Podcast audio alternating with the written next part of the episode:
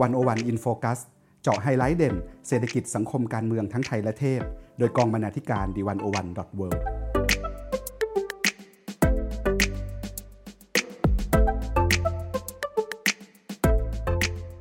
สวัสดีค่ะคุณผู้ฟัง ขอต้อนรับเข้าสู่รายการ 101 in Focus EP ที่ 41 คุณผู้ฟังคะ จากการแพร่ระบาดของไวรัสโควิด -19 อย่างรุนแรงไปทั่วโลก นักวิเคราะห์หลายคนได้พยากรณ์ไว้ค่ะว่า วิถีชีวิตคนเมืองในยุคหลังโรคระบาด จะเปลี่ยนแปลงไปอย่างมาก บ้านและโลกออนไลน์จะเพิ่มบทบาทมากขึ้น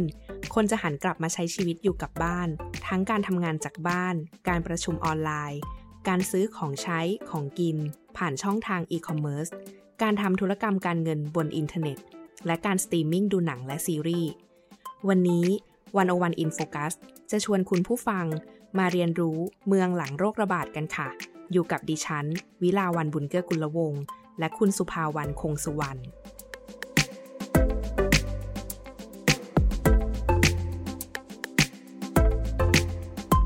คุณผู้ฟังคะ ดิฉันจะขอเริ่มต้น จากงานเขียนเรื่อง เมืองหลังโรคระบาด ของอาจารย์อภิวัตรรัตนาวราหะค่ะ อาจารย์อภิวัตรหรือรองศาสตราจารย์ ดร อภิวัตรรัตนาวราหะ เป็นอาจารย์ประจำภาควิชาการวางแผนภาคและเมือง คณะสถาปัตยกรรมศาสตร์ จุฬาลงกรณ์มหาวิทยาลัย และยังเป็นผู้เชี่ยวชาญด้านอนาคตศึกษา หรือ Future Study อีกด้วย อาจารย์ได้เขียนชิ้นงานเรื่องเมืองหลังโรคระบาดเอาไว้ค่ะ เดี๋ยวคุณสุภาวันจะพาเราไปรู้จักกันค่ะ ว่าอาจารย์ได้วิเคราะห์อะไรไว้บ้าง สวัสดีค่ะ คุณสุภาวัน สวัสดีค่ะ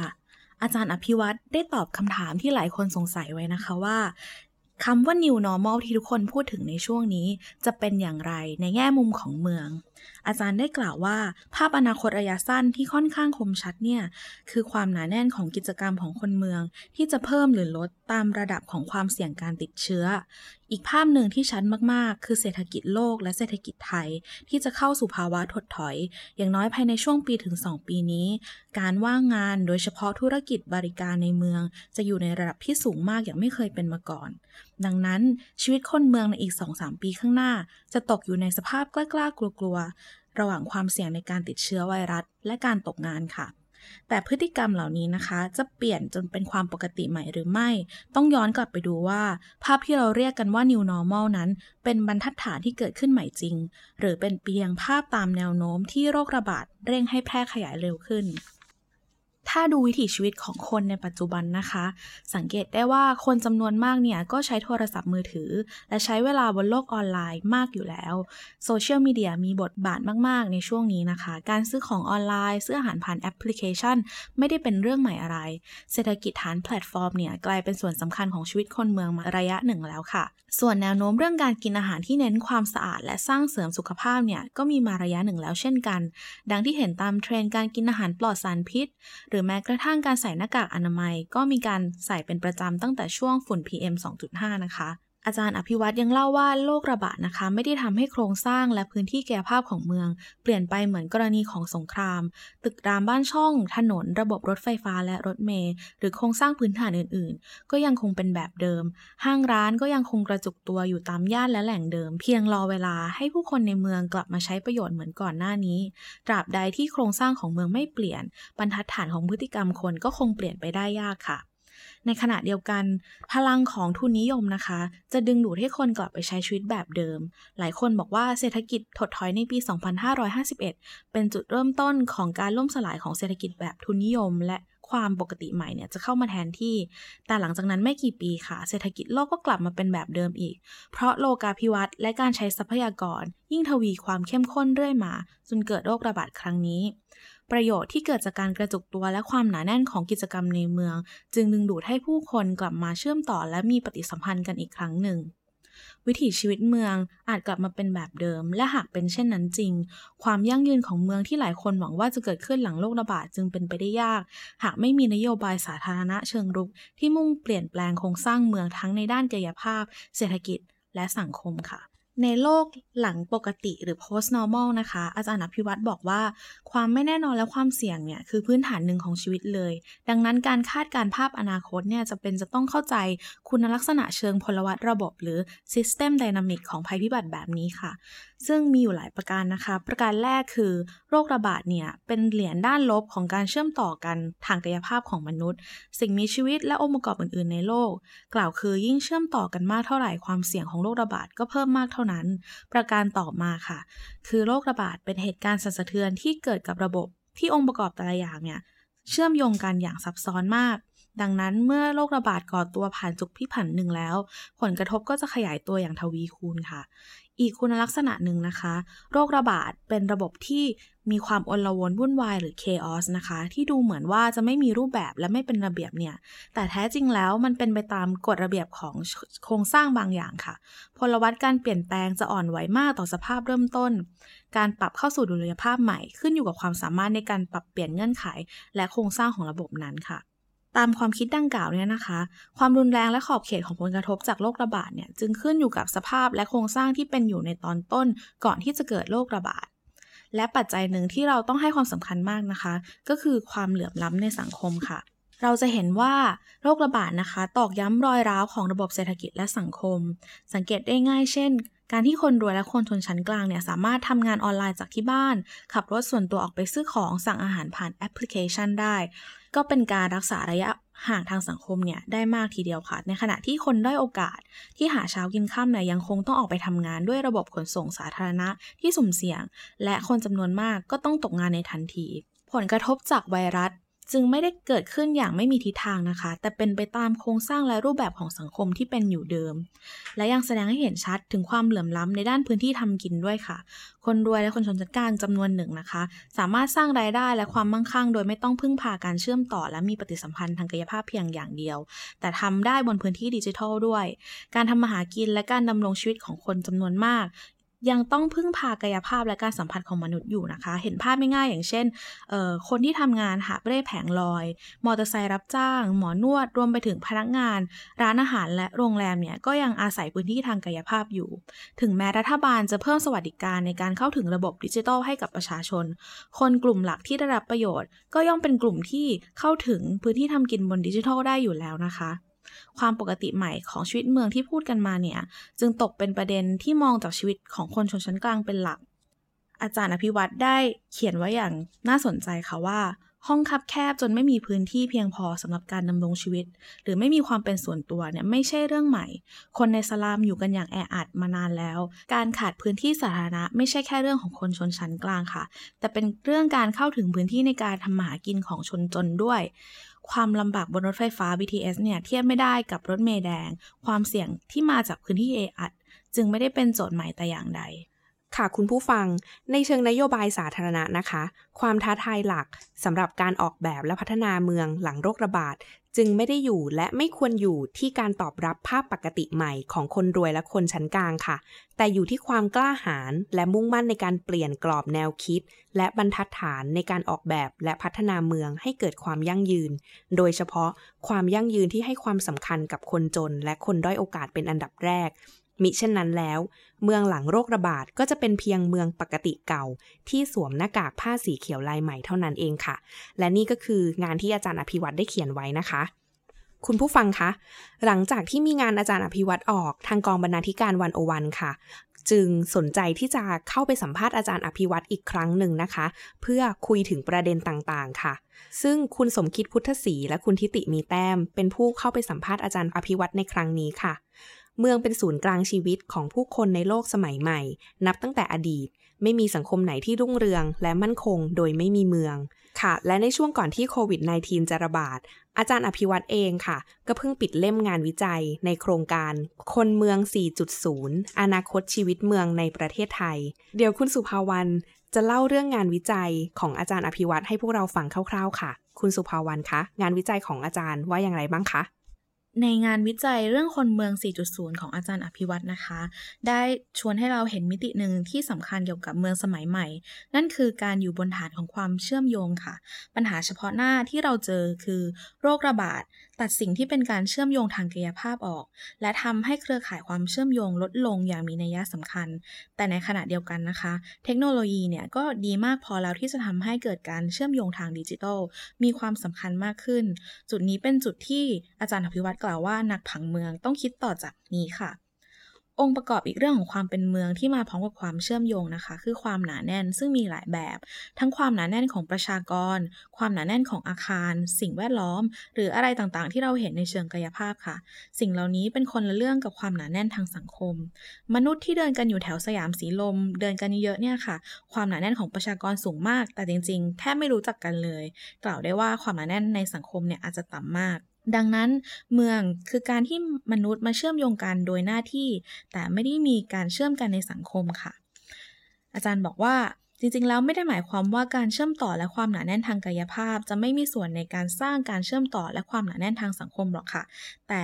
โรคระบาดเนี่ยได้ทำให้สิ่งนี้ชัดขึ้น อาจารย์คิดว่าการเชื่อมต่อกันทางสังคมเนี่ยจะสามารถเข้มข้นขึ้นได้ผ่านโลกออนไลน์ด้วยซ้ำนะคะ นักผังเมืองในอนาคตจึงต้องคิดเรื่องการเชื่อมโยงทางดิจิทัล และความสัมพันธ์ทางสังคมไปพร้อมกันมากขึ้น ว่าเมืองจะมีส่วนในการสร้างความเชื่อมโยงทางดิจิทัลได้อย่างไร และต้องมาคุยกันว่าโครงสร้างพื้นฐานทางดิจิทัลควรเป็นแบบไหน ให้คนยังสามารถทำงานได้ หรือมีปฏิสัมพันธ์ทางสังคมได้ในระดับหนึ่ง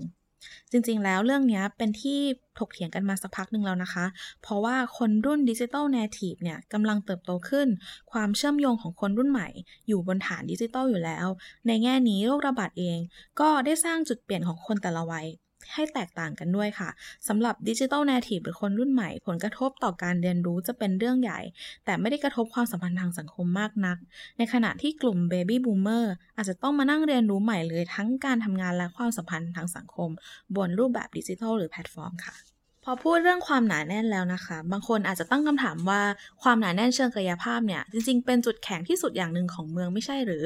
การอยู่ร่วมกันไม่ใช่แค่ทำให้เราเชื่อมต่อกันเท่านั้น แต่ยังประหยัดจากขนาดหรือ economy of scale นะคะ อย่างเช่น ลงทุนโครงสร้างพื้นฐานทีเดียวแต่ใช้กันได้หลายคน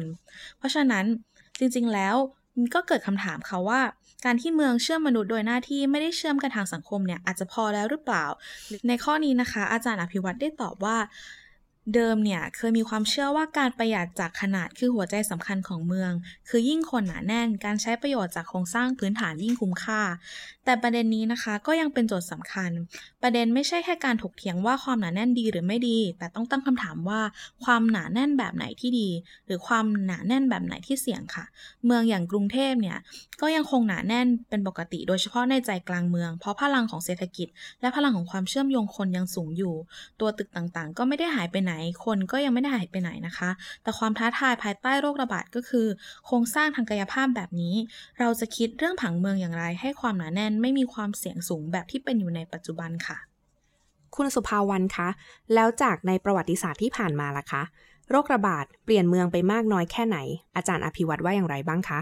ค่ะ หลายคนอาจจะคิดว่าโรคระบาดเนี่ยเป็นเรื่องทางการแพทย์ใช่ไหมคะ แต่อาจารย์อภิวัตได้ชี้เห็นค่ะว่า จริงๆ แล้วพื้นฐานของผังเมืองเนี่ยคือเรื่องโรคระบาดเลย เพราะการจัดการเมืองเกิดขึ้นมาเพื่อรับมือกับโรคระบาด จริงๆ แล้วไม่ใช่แค่โรคระบาดเท่านั้นหรอกค่ะ แต่ว่าทุกๆ ครั้งที่เกิดวิกฤตใหญ่เนี่ยก็เกี่ยวโยงกันทั้งสิ้นค่ะ ไม่ว่าจะเป็นเศรษฐกิจตกต่ำครั้งใหญ่ สงครามโรค เหล่านี้นะคะจะทำให้ผังเมืองเปลี่ยนแปลงเสมอ เพราะว่าวิกฤตมาเข้ามาพร้อมกับมาตรการขนาดใหญ่ของรัฐ ผังเมืองยุคหลังวิกฤตจึงเป็นผังเมืองที่มาพร้อมกับรัฐ ซึ่งทำผ่านการลงทุนขนาดใหญ่ด้านโครงสร้างพื้นฐานค่ะ ตอนนี้นะคะจะเห็นว่ารัฐบาลทั่วโลกเนี่ยใช้งบประมาณมหาศาลเลย เพื่อรับมือกับวิกฤตเศรษฐกิจ และส่วนหนึ่งก็นำมาลงกับโครงสร้างพื้นฐานด้วยโจทย์ที่น่าคิดสำหรับเมืองก็คือ แล้วโครงสร้างพื้นฐานแบบไหนที่รัฐควรลงทุน ซึ่งอาจจะไม่ใช่โครงสร้างพื้นฐานทางกายภาพแบบเดิมแล้วนะคะ หลายคนอาจจะนึกภาพไม่ออกค่ะว่า เวลารัฐต้องลงทุนโครงสร้างพื้นฐานดิจิทัลเนี่ย มีคำถามหลักในเชิงนโยบายว่าอะไร ถ้ามองในมิติของเมือง อาจารย์อภิวัตรเล่าว่า ประเด็นที่มีการตั้งคำถามกันมากเลย คือ โครงสร้างพื้นฐานทางดิจิทัลที่มีอยู่ตอนนี้ พร้อมรับมือกับวิกฤตมากน้อยแค่ไหน ดิจิทัลต้องเป็นสวัสดิการไหม เพราะประชากรส่วนใหญ่ของเมือง หรืออันที่จริงของประเทศด้วยซ้ำมีศักยภาพในการเข้าถึงความเชื่อมเชื่อมโยงทางดิจิทัลต่ำ โครงสร้างพื้นฐานเดิมที่มีอยู่ค่อนข้างชัดว่าไม่สามารถรองรับวิกฤตได้และไม่เป็นธรรมนะคะอาจารย์ยังกล่าวว่าต่อไปทั้งคนสอนและคนทำนโยบายด้านผังเมือง ต้องไป ต้องคิดให้ไกลค่ะถึงความสัมพันธ์ระหว่างความเชื่อมโยงทางกายภาพ และความเชื่อมโยงทางดิจิทัล ซึ่งจะนำไปสู่การสร้างความหนาแน่นของประชากร อาคารตึกรามบ้านช่อง ไปจนถึงความหนาแน่นทางสังคม ในเชิงผังเมืองไม่ใช่แค่การสร้างโครงสร้างพื้นฐานทางกายภาพและพื้นที่แล้ว แต่ดิจิทัลกับกายภาพไม่ได้แยกกันแล้วนะคะ ต้องวางแผนไปพร้อม ๆ กันค่ะ จริงๆ แล้วสถาบันทางสังคมผูกกับพื้นที่ทางกายภาพค่อนข้างมากนะคะ เช่น ย่าหรือชุมชนต่างๆ แต่ปัจจุบันเนี่ยทางความสัมพันธ์ทางสังคมเนี่ยกลับไปอยู่บนโลกออนไลน์มากกว่า 2 โลกนี้นะคะ จะต้องผสานเข้าหากัน โดยอาจารย์อภิวัตรได้ยกตัวอย่างคร่าวๆไว้นะคะว่าอาจารย์เนี่ยอยู่ในบ้านจัดสรรแล้วก็มีคุณแม่อยู่ด้วย แม่ของอาจารย์กับคนแก่ในหมู่บ้านเนี่ยจะรู้จักกันหมดเลย จะขอยืมอะไรกันก็ได้นะคะ เช่น อาหารการกินเครื่องครัวเครื่องมือช่างต่างๆ คือยังมีการสร้างความสัมพันธ์ทางชุมชนระหว่างเพื่อนบ้านขึ้นมา แต่ตัวความเชื่อมโยงทางดิจิทัลก็ยังมีอยู่ เช่นไลน์กรุ๊ปของคนแก่ในหมู่บ้าน อาจารย์กล่าวว่าจริงๆ แล้วคนหนุ่มสาวเนี่ย อาจจะไม่พยายามผสานความเชื่อมโยงทางกายภาพกับดิจิทัลไว้ด้วยกัน ซึ่งจริงๆ แล้วตรงนี้เป็นโจทย์สำคัญมาก เพราะเมื่อเกิดวิกฤต เพื่อนออนไลน์อาจจะช่วยอะไรเราไม่ได้เลย ได้แต่กดไลค์หรือให้กำลังใจเท่านั้น นอกจากนี้นะคะ มนุษย์ในปัจจุบันเนี่ยก็ยังทำให้ถูกมีความเฉพาะตัวสูงมาก เราจะแยกชัดเจนว่าจะมีปฏิสัมพันธ์กับเรื่องต่างๆ กับใครเรื่องอะไรบนแพลตฟอร์มแบบไหน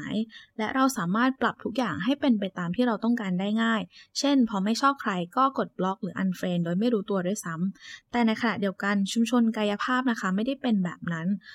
เราเลือกเพื่อนบ้านไม่ได้ และต้องอยู่กันไปจนกว่าจะมีใครย้ายออก มีความหย่อนกันสูง ถ้าหากมองวิกฤตเป็นตัวตั้งเนี่ย อาจารย์คิดว่ามันเป็นความท้าทายเชิงทฤษฎีเหมือนกันว่า เราจะออกแบบเมืองอย่างไร ออกแบบสถาบันทางสังคมอย่างไร ให้คนสามารถอยู่ด้วยกันได้แบบยืดหยุ่นหย่อนกันทนกันได้ และยอมให้ความช่วยเหลือกันเมื่อมีวิกฤตมาค่ะ คุณผู้ฟังคะ นอกจากนี้แล้วนะคะ รัฐค่ะ รัฐเองก็เป็นอีกคำตอบหนึ่งค่ะ ที่จะต้องเข้ามามีบทบาทในการจัดการในเรื่องต่างๆ ในส่วนของเมืองนะคะ แต่ทีนี้ค่ะ พอต้องมีบทบาทในการจัดการเรื่องเหล่านี้ มันก็ดูเป็นทางเลือกที่ไม่แน่ใจว่าหลาย ๆ คนจะอยากใช้หรือเปล่า นอกจากทางเลือกที่ให้รัฐเข้ามาจัดการแล้ว มันมีทางเลือกอื่น ๆ ไหม และถ้ามีหรือไม่มีในส่วนของรัฐเอง บทบาทที่เข้ามาดูในเรื่องของโครงสร้างพื้นฐาน เรามีอะไรที่ต้องระวังไหมคะ คุณสุภาวรรณในประเด็นเรื่องทางเลือกนะคะ จริง ๆ แล้วอาจารย์กล่าวว่าในวิกฤตที่ใหญ่ขนาดนี้ทางเลือกอาจจะมีไม่มากนัก เป็นเพราะว่ารัฐเป็นสถาบันเดียวที่สามารถระดมทรัพยากรได้มหาศาล และกำหนดได้ว่าใครจะใช้ทำอะไรนะคะ แต่ทั้งนี้ทั้งนั้นค่ะ เมืองก็เป็นพื้นที่ที่คนแปลกหน้าต้องมาเจอกัน และมาอยู่ด้วยกันนะคะ ซึ่งเราได้สร้างสถาบันบางอย่างได้ เพื่อทำให้คนอยู่ด้วยกันทั้งในยามปกติและยามวิกฤต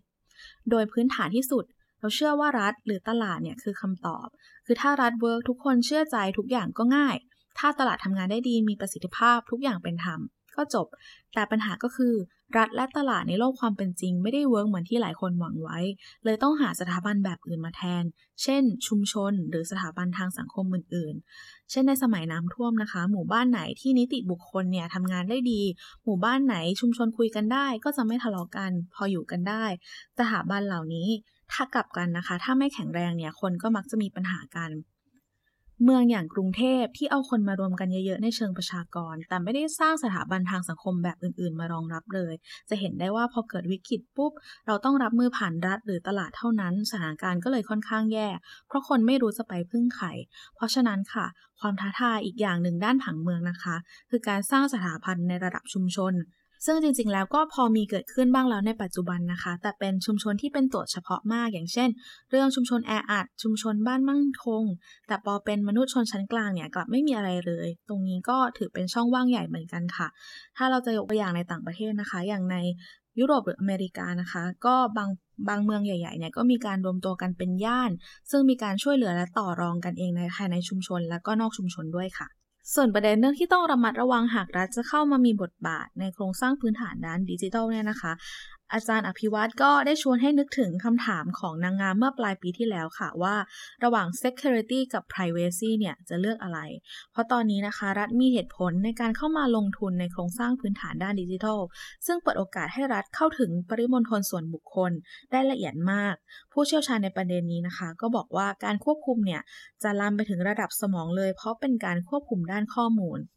อีกเรื่องที่มีการพูดถึงกันมากก็คือ การกำกับดูแลแพลตฟอร์มค่ะ ชีวิตคนเมืองทุกวันนี้พึ่งแพลตฟอร์มสูงมาก ไม่ว่าจะเป็นแอปพลิเคชัน Grab Zoom Line Man ในอนาคตเนี่ยต้องถามว่ารัฐหรือองค์กรที่กำกับดูแลบทบาทจะมีบทบาทอย่างไรได้บ้างทำอย่างไรให้เป็นธรรม ทำอย่างไรให้ผลิตภัณฑ์เหล่านี้ ไปไกลกว่าการที่เป็นผลิตภัณฑ์ของชนชั้นกลาง แต่เป็นเรื่องการออกแบบกฎและกติกาด้วยค่ะ ค่ะ น่าสนใจมากเลยนะคะ แล้วคุณผู้ฟังล่ะคะ จะเลือกอะไรระหว่าง security กับ privacy ค่ะ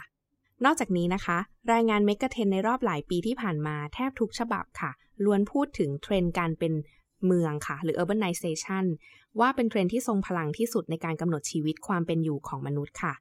และพอโควิด -19 เข้ามาโควิด -19 ส่งผลอย่างไรกับเทรนด์นี้บ้างคะคุณสุภาวรรณ อันดับแรกนะคะ อาจารย์อภิวัตเนี่ยได้ชวนให้เราคิดค่ะถึงเรื่องความเป็นเมืองในอนาคตนะคะ ด้วยอาจารย์เนี่ยเคยเขียนบทความไว้ในวันโอวันค่ะ ชื่อเรื่องคนไทยในอนาคตล้วนเป็นคนเมือง คือโลกนี้นะคะกำลังกลายเป็นเมืองทั้งหมดแล้ว และแทบจะไม่มีที่ไหนที่มีความเป็นชนบทเลย ในเชิงกายภาพอาจจะห่างไกลก็จริง แต่ในเชิงเนื้อหาถ้าเข้าไปดูให้ดีนะคะ ก็กลายเป็นเมืองหมดแล้วค่ะ แนวคิดหนึ่งที่ใช้อธิบายในวงวิชาเมืองศึกษานะคะ ถ้ามองการเชื่อมต่อเป็นพื้นฐานของความเป็นเมือง ความเป็นเมืองระดับโลกก็คือภาวะที่โลกเชื่อมกันหมด โดยที่มีความหนาแน่นของประชากรไม่จำเป็นต้องสูงก็ได้ค่ะ อาจารย์อภิวัตรกล่าวว่า อาจารย์ไม่คิดว่าความเป็นเมืองเนี่ย จะกลับไปน้อยกว่าเดิม เพราะความเป็นเมืองไม่ได้นิยามด้วยความหนาแน่นอย่างเดียวอีกต่อไปแล้ว ในชุมชนห่างไกลนะคะ ถ้าสังเกตดีๆ การมีเซเว่นขึ้นมาเนี่ยก็ถือว่าเป็นเมืองแล้ว ลักษณะการใช้ชีวิตของมนุษย์ที่เปลี่ยนไปก็เป็นเมืองแล้ว แม้ว่าความหนาแน่นจะต่ำก็ตาม แต่ถ้าจะมีอะไรเปลี่ยนแปลงนะคะ สิ่งนั้นก็คือการกระจายตัวของความหนาแน่นค่ะอีกประเด็นที่น่าสนใจคือรูปแบบของความเป็นเมืองที่อาจจะเปลี่ยน มีการถกเถียงกันอยู่ว่า เมืองในอนาคตจะยังเป็นเมืองที่อยู่บนฐานแนวคิดพลเมืองโลกแบบเดิมอยู่ไหม หรือจะเปลี่ยนไปเป็นเมืองที่อยู่บนฐานชุมชน ที่ชุมชนจะมีความสำคัญมากขึ้น อีกปัจจัยสำคัญที่เข้ามามีบทบาทนะคะ กับความเป็นเมืองเนี่ยก็คือการเชื่อมต่อทางดิจิทัลค่ะ การเชื่อมต่อทางดิจิทัลทำให้ความเป็นมนุษย์เมืองยังคงอยู่ ในเชิงวิชาการนะคะ เรียกปรากฏการณ์นี้ว่า despecialization ซึ่งเกิดในสหรัฐอเมริกาและยุโรปมาสักพักหนึ่งแล้วนะคะ สิ่งที่เกิดขึ้นก็คือมนุษย์ในเมืองเนี่ยย้ายไปอยู่ตามชุมชนเล็กๆ ที่อยู่ประมาณ 1-2 ชั่วโมง ไม่ไกลจากศูนย์กลางความรู้ ศูนย์กลางความมั่งคั่ง เป็นเมืองซูเปอร์สตาร์คือแม้จะอยู่ไกลจากลักษณะกายภาพที่ดูเป็นเมือง แต่ว่าชีวิตนะคะไม่ได้ห่างไกลจนเกินไปกับการเข้าถึงสิ่งต่างๆ เหล่านั้นค่ะ ซึ่งลักษณะแบบนี้ในเมืองไทยก็เริ่มเกิดขึ้นนะคะ แต่ยังไม่เยอะค่ะ อีกปรากฏการณ์หนึ่งที่เห็นได้มากเรื่องความเป็นเมืองนะคะ ก็คือเอ่อพอเกิดโควิดขึ้นเนี่ยคนจำนวนมากกลับไปทำงานอยู่ที่ต่างจังหวัด แล้วก็ส่งงานกลับเข้ามาในกรุงเทพโดยอาจจะใช้แพลตฟอร์มออนไลน์นะคะ อาจารย์ก็บอกว่าเราสามารถแบ่งกลุ่มคนประมาณนี้ค่ะเป็น 2 กลุ่มก็คือ คนชายขอบและคนมวลชน โรคระบาดจะเป็นตัวเร่งให้กลุ่มมวลชนเข้าสู่กระบวนการแบบนี้มากขึ้น เพราะบริษัทเห็นแล้วว่าการทำงานจากบ้านสามารถทำได้ คนปรับตัวแล้วก็เริ่มเคยชิน สิ่งที่น่าสนใจคือ การทำงานจากบ้านทำให้บริษัทสามารถตรวจสอบได้ดีขึ้นด้วยว่า ใครทำอะไรทำแค่ไหนอย่างไร เพราะแพลตฟอร์มดิจิทัลมีเครื่องมือให้ใช้หลากหลายมากนะคะถ้าทุกคนเปลี่ยนไปอยู่บนดิจิทัลเมื่อไหร่ความต้องการทางกายภาพจะกลับมา ฉากทัดแบบหนึ่งที่ทีมวิจัย ของอาจารย์เขียนนะคะ คือสัมผัสแบบมนุษย์เนี่ยจะกลายเป็นของหรูหรา และมีแต่คนรวยเท่านั้นที่เข้าถึงพื้นที่และการสัมผัสทางกายภาพ ถึงอย่างนั้นการสัมผัสทางกายภาพที่ว่าก็คงจะไม่ใช่แบบเดิมด้วยค่ะ คุณผู้ฟังคะ ทุกวันนี้เวลาเราพูดถึงเมืองในอนาคต เรามักจะใช้คำว่าเมืองอัจฉริยะกันค่อนข้างมากค่ะ แต่จริง ๆ แล้วก่อนที่เมืองจะสมาร์ทได้ รัฐต้องมีสัมมันสำนึกก่อน นั่นก็คือเข้าใจปัญหาพื้นฐาน และมองเห็นความเปลี่ยนแปลงที่เกิดขึ้น มองเห็นว่าใครคือคนที่มีแล้ว ใครที่ยังขาดแคลน พูดอีกแบบก็คือ เมืองอัจฉริยะไม่ใช่เรื่องว่าคุณใช้เทคโนโลยีแบบไหน แต่คือการที่รัฐต้องรู้ว่าตัวเองจะต้อง smart อย่างไรและกับใครก่อน ถ้าเห็นโจทย์ชัด เทคโนโลยีมาทีหลังค่ะ มีให้เลือกเยอะ อยู่ที่เลือกว่าจะใช้ของเจ้าไหนเท่านั้นเองค่ะ นั่นก็คือบทสัมภาษณ์ที่คุณสมคิดและคุณทิติ ได้ไปคุยกับอาจารย์อภิวัตมานะคะ คุณผู้ฟังคะ เมื่อเร็วๆนี้ค่ะ วันโอวันวันออนวันเราคุยกับอาจารย์ชัดชาติสิทธิพันธ์ค่ะ ในหัวข้อ คิดใหม่ เมือง หลังโควิด -19 กับชัดชาติสิทธิพันธ์ ดรชัดชาติสิทธิพันธ์นักการเมืองอิสระ ผู้ประกาศเจตจำนงชิงตำแหน่งผู้ว่าราชการกรุงเทพมหานคร เราจะมาคุยกันเรื่องวิชั่นต่อเมืองหลวง และอาจารย์ชัดชาตินะคะ ยังได้พูดถึงคำคำหนึ่งค่ะ ที่อาจจะค่อนข้างใหม่นั่นคือ อาจารย์ชัดชาติใช้คำว่า next normal ค่ะ next normal ของอาจารย์ชัดชาติ คืออะไรคะ คุณสุภาวัน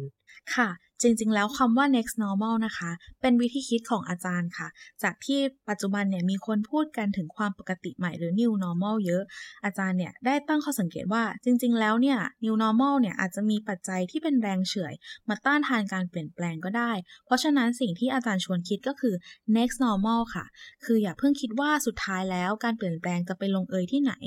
ให้คิดว่าอาทิตย์หน้าเนี่ยจะเป็นอย่างไร แล้วจะรับมืออย่างไรก็พอ ทางธุรกิจต่างๆ และเมืองจะไปรอดได้ ต้องคิดถึง next normal แล้วปรับตัว อย่ารอจนถึง new normal นะคะ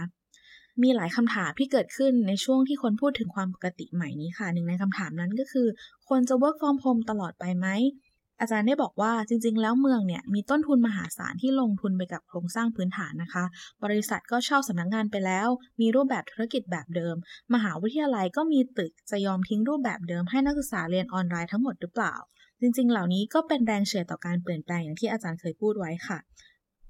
ถ้าสถานการณ์กลับไปเป็นปกติ ต้นทุนเดิมจะดึงให้เรากลับไปสู่รูปแบบเดิม เช่น ตอนน้ำท่วมใหญ่ คนคิดว่าจะไม่มีใครไปปลูกบ้านแถวรังสิตแล้ว แต่ตอนนี้ก็กลับไปเป็นแบบเดิม ห้างก็ต้องจูงใจให้คนกลับไปเป็นเหมือนเดิมนะคะ อาจารย์ได้กล่าวว่าเทรนที่คิดว่าจะเกิดขึ้นจากนี้มี 4 เทรนค่ะ ข้อแรกเรื่องสุขภาพ คนจะกังวลเรื่องสุขภาพมากขึ้น มีการสำรวจว่า คนจีนสนใจเรื่องอาหารปลอดภัยและดูแลสุขภาพมากขึ้น เป็นโอกาสของไทยนะคะ ในการทำแหล่งอาหารปลอดภัยและการท่องเที่ยวปลอดภัยค่ะ ด้านต่อมาคือเรื่องความประหยัดค่ะโควิดได้สร้างความไม่แน่นอนให้สังคมมากนะคะ แม้มีเงินแต่ปีหน้าเราอาจจะยังไม่กล้าใช้ ต่อจากนี้บริษัทจะต้องลีนขึ้น คือตัดต้นทุนที่เป็นไขมันที่ไม่จำเป็นออก คนจะถูกเลิกออฟบางส่วนเพื่อลดต้นทุน ในระยะยาวเนี่ย ก็จะเกิดการแข่งขันกันที่ความคุ้มค่าค่ะ รนที่ 3 คือเรื่องเทคโนโลยีค่ะ ตอนนี้คนซื้อของออนไลน์กันหมดแล้ว เทคโนโลยีถูกใช้มากขึ้น โดยเฉพาะใช้ตอบโจทย์เรื่องสุขภาพ และประสิทธิภาพในการผลิต คนรุ่นใหม่มักจะใช้เทคโนโลยีให้หลากหลายเพื่อลดต้นทุนด้วยนะคะ และข้อสุดท้ายค่ะ คือเรื่องจุดอ่อน อาจารย์กล่าวว่ารัฐมนตรีต่างประเทศของสิงคโปร์บอกว่าโควิดจะทำให้เราเห็นจุดอ่อนอย่างไม่ปราณี ซึ่งเป็นจุดอ่อนที่เรามีมาก่อนอยู่แล้ว เช่นเรื่องความเหลื่อมล้ำโควิดก็เข้ามาเขย่าตะกอนให้ฟุ้งขึ้นมา แต่เราต้องอาศัยวิกฤตให้เป็นโอกาส คนที่ผ่านโควิดไปได้จะเข้มแข็งขึ้นทุกคน ไม่ว่าระดับบริษัทหรือประเทศ เช่นเรื่องการท่องเที่ยว มีผลสำรวจว่าคนจีนอยากกลับไปเที่ยวต่างประเทศ 2 ประเทศหลักๆ ก็คือญี่ปุ่นและไทย แล้วญี่ปุ่นเนี่ยจะออกค่าตั๋วให้เครื่องหนึ่งเพื่อชวนคนไปเที่ยวหลังโควิดด้วย แสดงให้เห็นนะคะว่าหลังโควิดเนี่ยทุกคนจะแข่งขันกัน แต่มีความต้องการน้อยลง คนเก่งเท่านั้นที่จะอยู่รอด วิกฤตโควิด เป็นโอกาส อย่าปล่อยให้ตะกอนฟุ้ง แล้วตกลงมาเป็นเหมือนเดิมค่ะแล้วสำหรับเรื่องการแก้ปัญหากรุงเทพล่ะคะคุณสุภาวันเพราะว่าอาจารย์ชัดชาติเนี่ย คือประกาศอย่างชัดเจนเลยนะคะ ว่าสนใจที่จะลงชิงตำแหน่งผู้ว่ากรุงเทพค่ะ อาจารย์มีวิธีคิดเกี่ยวกับการแก้ปัญหากรุงเทพว่าอย่างไรบ้างคะประเด็นหนึ่งที่อาจารย์ชาชาชวนพวกเราคิดแล้วน่าสนใจมากๆนะคะ คือเรื่องความเข้มแข็งของชุมชนค่ะ จะเห็นว่าพอเกิดวิกฤตขึ้นเนี่ยจริง ๆ คนไทยก็มีจิตใจที่อยากช่วยเหลือกัน แต่ว่าความช่วยเหลือนั้นบางทีก็ลงไปไม่ถึงคนที่ยากลำบากนะคะ อาจารย์กล่าวว่าปัจจุบันมีชุมชนเปราะบางหรือชุมชนแออัดนั่นนะคะ กว่า 1,500 แห่ง และมีคนกว่าล้านคนกระจายอยู่ทั่วกรุงเทพ ไม่ได้ไม่ใช่เฉพาะย่านคลองเตย แต่คนที่อยู่ใกล้งานอย่างเช่น ถ้าในตึกทำงานมียามหรือพี่แม่บ้านเนี่ย เขาก็ต้องอยู่ในชุมชนใกล้ ๆ เช่นกัน สถานการณ์ที่ยกตัวอย่างที่อาจารย์ยกตัวอย่างนะคะ คือชุมชนแออัดในทองหล่อคือพอเกิดโควิดขึ้น รายได้ของชุมชนแออัดนี้ลดลงไปกว่า 72%คนถูก lay off lay off จำนวนมากนะคะ พอเศรษฐกิจหยุด คนเหล่านี้ค่ะก็ได้รับผลกระทบก่อนเลย เพราะฉะนั้นแล้วคนในชุมชนเปราะบางนะคะ ต้องการเสื้อชูชีพ ประคองตัวพวกเขานะคะ ให้ผ่านไปถึงตอนเปิดเมือง การช่วยเหลือระยะสั้นจะต่อชีวิตพวกเขาได้ค่ะ ปัญหาของคนกรุงเทพนะคะ อาจารย์ชาชาติกล่าวว่าไม่ได้อยู่ที่เส้นเลือดใหญ่ เรามีระบบไฟฟ้า มีทางด่วน มีโรงพยาบาลขนาดใหญ่ แต่ปัญหาจริงๆ แล้วเนี่ยอยู่ที่เส้นเลือดฝอย หรือการลงไปถึงชุมชน ซึ่งยังไม่ค่อยได้เห็นการลงทุนในส่วนนี้นะคะโควิดได้เข้ามาเขย่าปัญหาให้เห็นว่าเส้นเลือดฝอยมีเยอะ แต่สิ่งที่เข้มแข็งมากๆ เนี่ย คืออสม คนที่รู้สภาพความเป็นอยู่ในพื้นที่อย่างละเอียด และเป็นคนที่เข้าใจระบบที่ต้องพัฒนาในมิติอื่น ๆ ด้วย การพัฒนาเมืองในอนาคตต้องทำให้เส้นเลือดฝอยเหล่านี้เข้มแข็งขึ้น ทั้งระบบสาธารณสุข การศึกษาและคมนาคม หัวใจของชุมชนคือการต้องมีการรวมกลุ่ม และมีตัวแทนที่เข้มแข็ง เพื่อมาพูดคุยถึงความต้องการ การรวมตัวขึ้นทะเบียน และนำความช่วยเหลือลงไป สิ่งสำคัญคือความมั่นคงด้านที่อยู่อาศัย ถ้าเขามีที่อยู่ของตัวเอง อนาคตก็จะสามารถพัฒนาให้รุ่นลูกรุ่นหลานดีกว่าพ่อแม่ได้ แต่ถ้าไม่รู้ว่าจะถูกไล่ตอนไหนก็จะไม่กล้าลงทุนหรือพัฒนาที่อยู่อาศัยให้ดีขึ้น และจะกลายเป็นชุมชนแออัดเสื่อมโทรมนะคะ ปัญหาในตอนนี้ของกรุงเทพมหานครคือกรุงเทพไม่รับจดทะเบียนชุมชนที่มีคนน้อยกว่า 100 หลังคาเรือน ซึ่งเป็นเรื่องที่ต้องปรับให้คล่องตัวขึ้น เพื่อให้ชุมชนเล็กสามารถรับความช่วยเหลือได้ หัวใจการปรับกรุงเทพต้องปรับไปที่วิธีคิด ลงไปดูชุมชน ขยับข้าราชการและเจ้าหน้าที่ให้ลงไปใกล้คน สิ่งที่สามารถเริ่มทำได้ทันทีนะคะ คือเรื่องระบบสาธารณสุขชุมชน ปัจจุบันมีศูนย์สาธารณสุขชุมชน แต่ไม่ค่อยมีประสิทธิภาพเท่าไหร่ เช่นเดียวกับโรงเรียน ก็สามารถเพิ่มประสิทธิภาพได้ทันทีค่ะ แล้วนอกจากนี้นะคะ อาจารย์ชัดชาติยังได้แชร์ให้พวกเราฟังค่ะ ถึงภาพเมืองในฝันของอาจารย์เอง ไม่แน่ใจว่าภาพเมืองในฝันของอาจารย์เป็นอย่างไรคะคุณสุภาวันเมืองในฝันของอาจารย์ชัดชาตินะคะ คือคำว่าเมืองน่าอยู่ค่ะ โดยอาจารย์บอกว่าตอนนี้เมืองของเราเนี่ยเป็นเมืองน่าเที่ยวแล้วนะคะ แต่ว่าไม่ใช่เมืองน่าอยู่ ต้องทำให้คนกรุงเทพอยู่ได้อย่างมีความสุข ต้องมีพื้นที่สีเขียว พื้นที่สาธารณะที่มีคุณภาพ มีการเดินทางที่สะดวกขึ้น ไม่ใช่คนคิดว่าแก่แล้วจะไปอยู่ที่อื่น หากเราเป็นเมืองน่าอยู่อยู่แล้ว เราก็จะเป็นเมืองที่น่าเที่ยวด้วยค่ะ สิ่งที่อาจารย์ได้เสนอไว้นะคะ คืออย่างแรกเลยคือเรื่องพื้นที่สาธารณะค่ะ สังเกตได้ว่ากรุงเทพเนี่ยมีที่ราชการเยอะนะคะ อาจารย์ก็ได้เสนอว่าเราต้องรื้อรั้วออก อย่างเช่นที่ใต้ทางด่วนอาจจะนำมาพัฒนาได้ทำให้มีพื้นที่เพียงพอสำหรับทุกคน แต่อาจจะต้องคิดนอกกรอบหน่อย หรือพื้นที่ดินของเอกชนนะคะ ก็อาจจะต้องอาศัยประโยชน์เรื่องภาษีที่ดิน สำหรับที่ดินที่คนไม่ค่อยได้ใช้ประโยชน์นำมาพัฒนาเป็นพื้นที่สาธารณะ ตัวอย่างที่ดีมากๆเลยเนี่ย คือสนามปั่นจักรยานที่สุวรรณภูมินะคะ แต่ก่อนมีรั้วเพื่อรักษาความปลอดภัยเข้มงวด แต่พอเอารั้วออกปุ๊บ คนก็เข้าไปปั่นจักรยาน และคอยสอดส่องเรื่องความปลอดภัยให้แก่กันค่ะส่วนประเด็นเรื่องผังเมืองนะคะ จริงๆ แล้วกรุงเทพเนี่ยเป็นเมืองที่มีโครงสร้างอยู่แล้ว ย่านศูนย์กลางธุรกิจในกรุงเทพ คงจะปรับเปลี่ยนได้ยากเพราะถูกยึดโดยเอกชนหมด อาจจะต้อง ไปโฟกัสที่พื้นที่ที่ยังไม่มีการพัฒนามากนัก และอาศัยรถไฟฟ้าเป็นตัวนำไป ปัจจุบันผังเมืองมาจากส่วนกลางเป็นหลักนะคะ ไม่ได้ตอบโจทย์พื้นที่ อนาคตผังเมืองเนี่ยต้องปรับให้สะท้อนสภาพชีวิตมากขึ้น เราอาจทำให้มีเมืองย่อยๆ กระจายความเจริญ แล้วปรับผังเมืองให้สอดคล้องกับระบบคมนาคมและการอยู่อาศัยได้ค่ะ รูปแบบที่ต่างประเทศใช้นะคะ คือการจัดรูปที่ดินค่ะ คือการเอาที่หลาย ๆ แปลงมารวมกันเป็นพื้นที่สาธารณะ โดยเจ้าของที่ดินแต่ละแปลงก็ยังมีสิทธิ์ในพื้นที่นั้นอยู่ เช่น แต่ละคอนโดนะคะ รวมตัวกันเพื่อทำส่วนสาธารณะเป็นต้นค่ะ อาจารย์กล่าวว่าผังเมืองของเราไม่ได้ดีมากนะคะ การพัฒนาเป็นไปตามความต้องการของเจ้าของที่ดิน ระบบไฟฟ้าที่มาทีหลังก็ต้องลัดเลาะไปตามสิ่งที่มีอยู่เดิม และเราก็ยังไม่ได้ให้ความสำคัญกับระบบขนส่งมวลชนมากนักหากรถไฟฟ้าสร้างเสร็จตามแผนเนี่ย การเดินทางก็อาจจะยังไม่ดีขึ้นด้วยซ้ำเพราะรถไฟฟ้าคือเส้นเลือดใหญ่ จะไม่ work ถ้าไม่มีเส้นเลือดฝอยหรือระบบ feeder อย่างเช่นรถเมล์ เราต้องทำรถเมล์ให้ดีด้วย อาจารย์กล่าวว่าไม่มีเมืองไหนนะคะ ที่มีแต่รถไฟฟ้าแล้วทุกอย่างดี อีกทั้งรถไฟฟ้ายังเป็นตัวสร้างความเหลื่อมล้ำอันดับหนึ่ง เพราะว่าทำให้ที่ดินราคาสูงขึ้น และคนทั่วไปก็ยากมากที่จะซื้อคอนโดริมรถไฟฟ้าได้ เพราะฉะนั้นรถไฟฟ้าอาจเป็นส่วนหนึ่งของคำตอบ แต่ไม่ได้แก้ปัญหาร้อยเปอร์เซ็นต์ค่ะ สำหรับคุณผู้ฟังที่สนใจบทวิเคราะห์อื่นๆ เกี่ยวกับสถานการณ์โควิด -19 ทั้งในมิติเศรษฐกิจ สังคม การเมือง และวัฒนธรรม รวมถึงความสัมพันธ์ระหว่างประเทศ สามารถติดตามได้ทาง 101.world ค่ะ เราเปิดเซกชันพิเศษสำหรับเรื่องนี้โดยเฉพาะ สำหรับวันนี้ สวัสดีค่ะ สวัสดีค่ะ